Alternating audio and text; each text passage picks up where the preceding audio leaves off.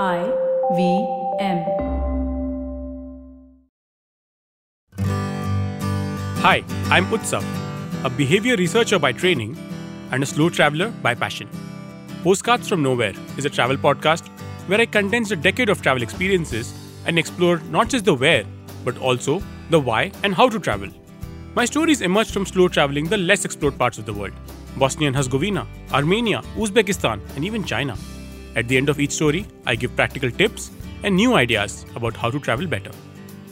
This week, we travel from Wollemi National Park in Australia to the Qingdaoshan Nature Conservation Area in China to uncover the story of two living fossils and how trees can shape national identities.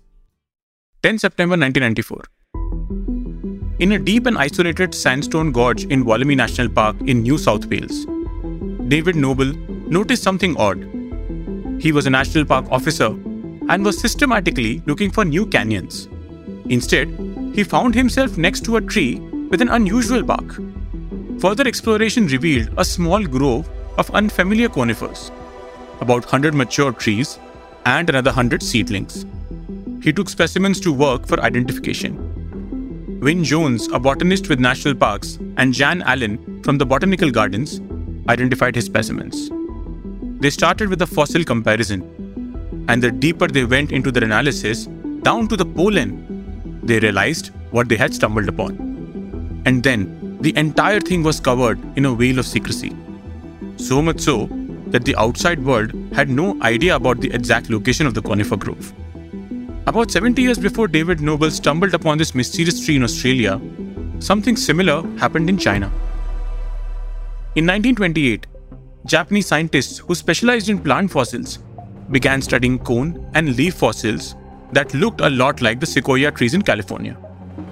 But by 1941, they were convinced that these trees were different from the ones in California, even though they had shared strong similarities. They named the tree Metasequoia, meaning a sequoia that is after, between, or changed. Shortly afterwards, Zhan Wang, a Chinese professor of forestry and dendrology, was traveling through a remote valley of the Sichuan province of China. The principal of an agricultural school stopped him and asked him to identify a large unusual tree that grew by the temple. Professor Wang and his assistants climbed to the roof of the temple to collect samples of its cones and leaves. Wang was convinced this tree was different from the other trees of the region. Determined to learn more, he shared his samples with a colleague at a larger university, who passed it on to another colleague. They all agreed this tree was unique. So, what connects this unusual tree in Australia and the Metasequoia tree in China?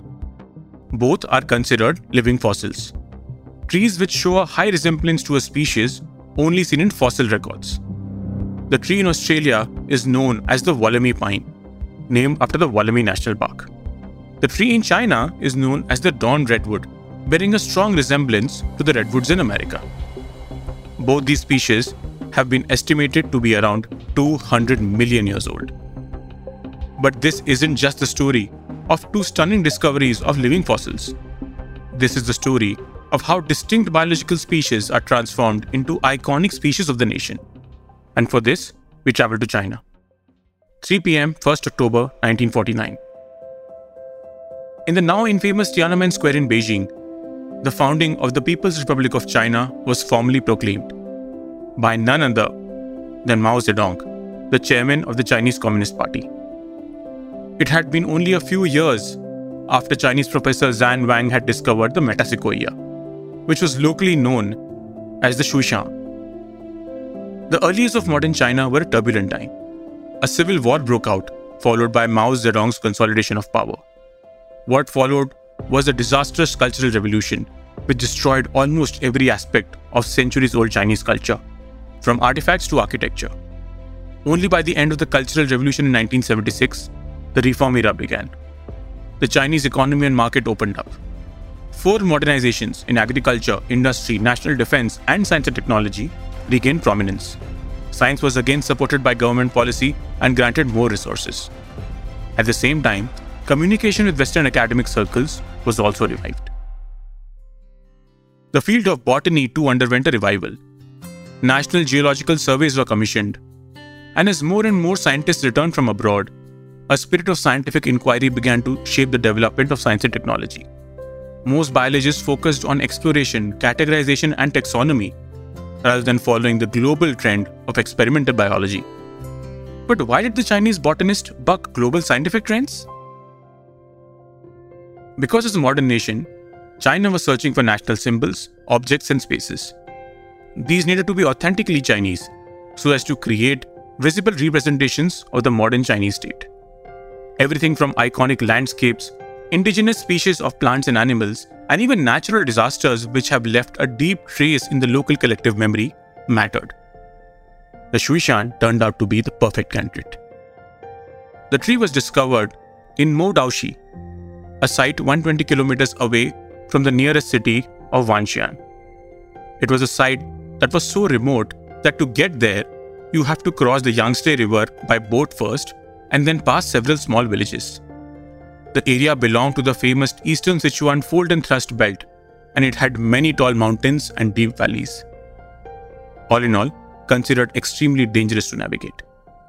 Its remoteness was one of its greatest qualities, since the tree had been untouched for millennia by any foreign influences, unpolluted by Western ideas and thoughts. While the area had been investigated by Western scientists in the past, the tree only revealed itself to Chinese scientists. This added a near mythical quality to the tree, for it was authentically Chinese. In a bid to preserve an endemic tree, China freely gave away its seeds. But it had another agenda. By ensuring that the tree originally from China was being propagated globally, it gave legitimacy to the modern Chinese nation. The Metasequoia may have been related to the American sequoia, but the Shuishan was Chinese, and from their seeds, the Shuishan grew all over the world, from America to Russia to North Korea. But the Shuishan had one more ace up its sleeve time. In an article introducing the tree, the ancient nature of the species was invoked in a unique way. It was almost 1000 years old when Confucius was born, 1500 years old when Christ was born, more than 2000 years old when the Huns destroyed Western Rome, 2400 years old at the time of the First Crusade.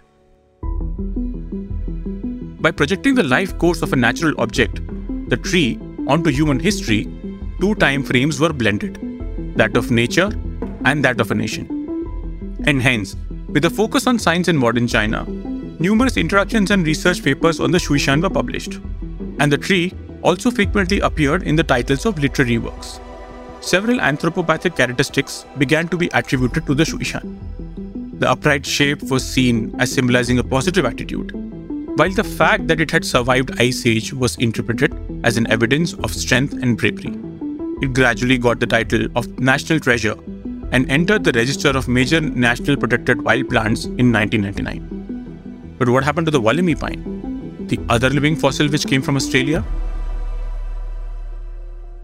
in order to preserve the plant from any external pathogens, the location of the groves was kept a secret. The government began the propagation of nursery plants to ensure that the species does not get wiped out.